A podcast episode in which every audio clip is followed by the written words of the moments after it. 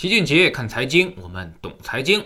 昨天呢，很多小伙伴都被物价 CPI 的数据给惊呆了。统计局数据显示，十一月居民消费价格指数 CPI 竟然是负的百分之零点五。要知道，年初的时候 CPI 还曾经高达百分之五点四。这一年下来，从通胀的担忧开始，现在又开始要担心通缩了。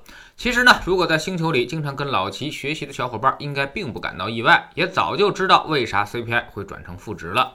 我们在每周二的宏观分析里也经常会提到，去年底的时候，由于猪肉价格大幅度的上涨，所以拉高了 CPI 的基数。而现在猪肉价格已经出现了明显的见顶回落迹象，价格回落再加上统计局的高基数，所以我们早就判定今年初。那么物价会达到高点，然后下半年会快速回落，跌到零值附近。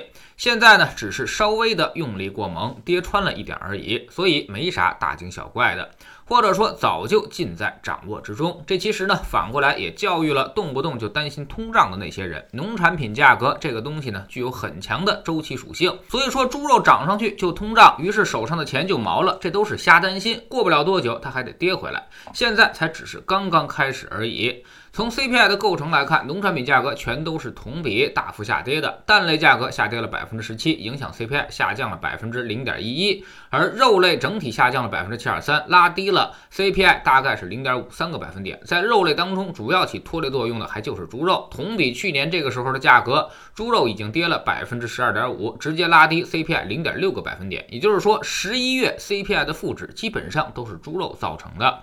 去年我们可以加上猪肉，物价就是通胀；而扣除猪肉呢，就是通缩。而现在这个猪肉的潮水终于开始退去，CPI 卸妆之后，终于开始露出了它本来的面目。那么很多人都关心，到底现在是不是通缩呢？其实还不能下这个结论，现在顶多说就是通缩风险，主要是因为高基数确实在扰动 CPI 的波动，也就是说，这轮猪周期之下，让整个物价指数失真了。得等到猪周期过去之后，或者刨除掉猪肉价格，再去看物价的变化。统计局显然也很明白这一点，在发布数据的时候，他还多说了一句：扣除掉食品和能源价格的核心 CPI 继续保持稳定，同比上涨百分之零点五，涨幅已经连续五个月相同了。也就是说，刨除掉猪肉价格之后，整个数据基本保持了稳定。我们现在依旧属于是一个低通胀的环境。至于明年 CPI 在年初的时候还会受到高基数的影响，继续在低位徘徊。过了四到五月份，CPI 才开始重新拉升。但是这次抬升呢，将是温和的，最高估计也就涨到百分之二左右，所以完全在警戒线以下。甚至属于一个非常有利的区间，然后稍作调整，在下半年呢，基本维持在百分之一到二之间，是一个非常适宜经济增长的温和通胀环境。在这样的物价水平之下，恐怕央行不会有什么大的动作，所以指望政策再度转向宽松，其实并不现实。我们反复强调，牛市下半场的两个驱动力，一是靠经济自然的周期带动工业复苏，企业利润增加。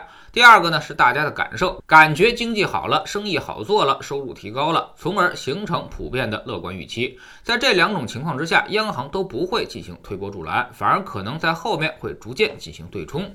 另外呢，昨天央行还公布了一组数据，M2 是百分之十点七，继续上涨了零点二个百分点，而 M1 呢已经到了百分之十。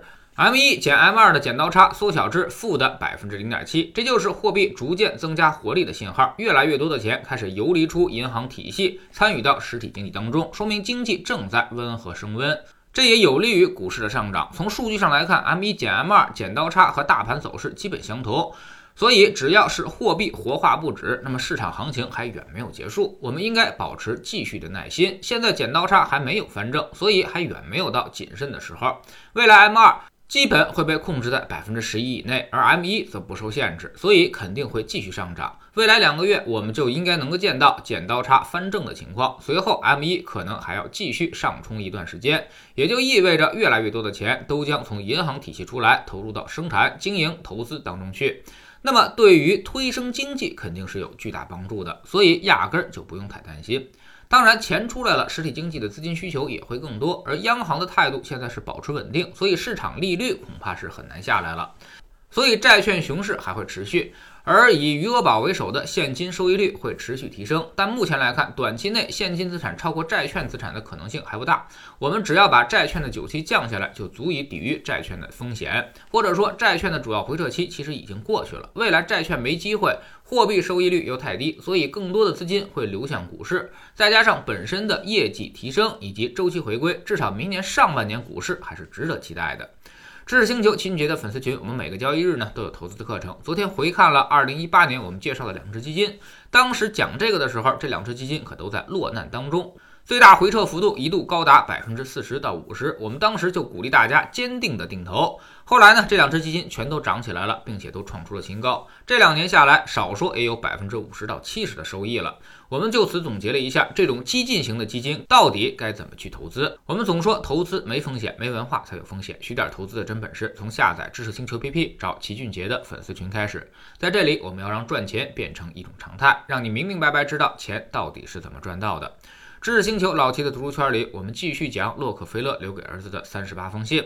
昨天我们说到了工作的态度，洛克菲勒告诉儿子，如果你无法在工作中找到乐趣，那么生活将变得十分糟糕。其实任何成功者都是如此，并不是因为他们意志力有多么的坚强，而是他们真正热爱自己的工作，热爱才是一切成功的基础。富人为快乐工作。而穷人则为工作出卖快乐，最后的结果当然完全不同。那么该如何热爱上自己的工作呢？知识星球找老齐的读书圈，每天十分钟语音，一年为您带来五十本财经类书籍的精读和精讲。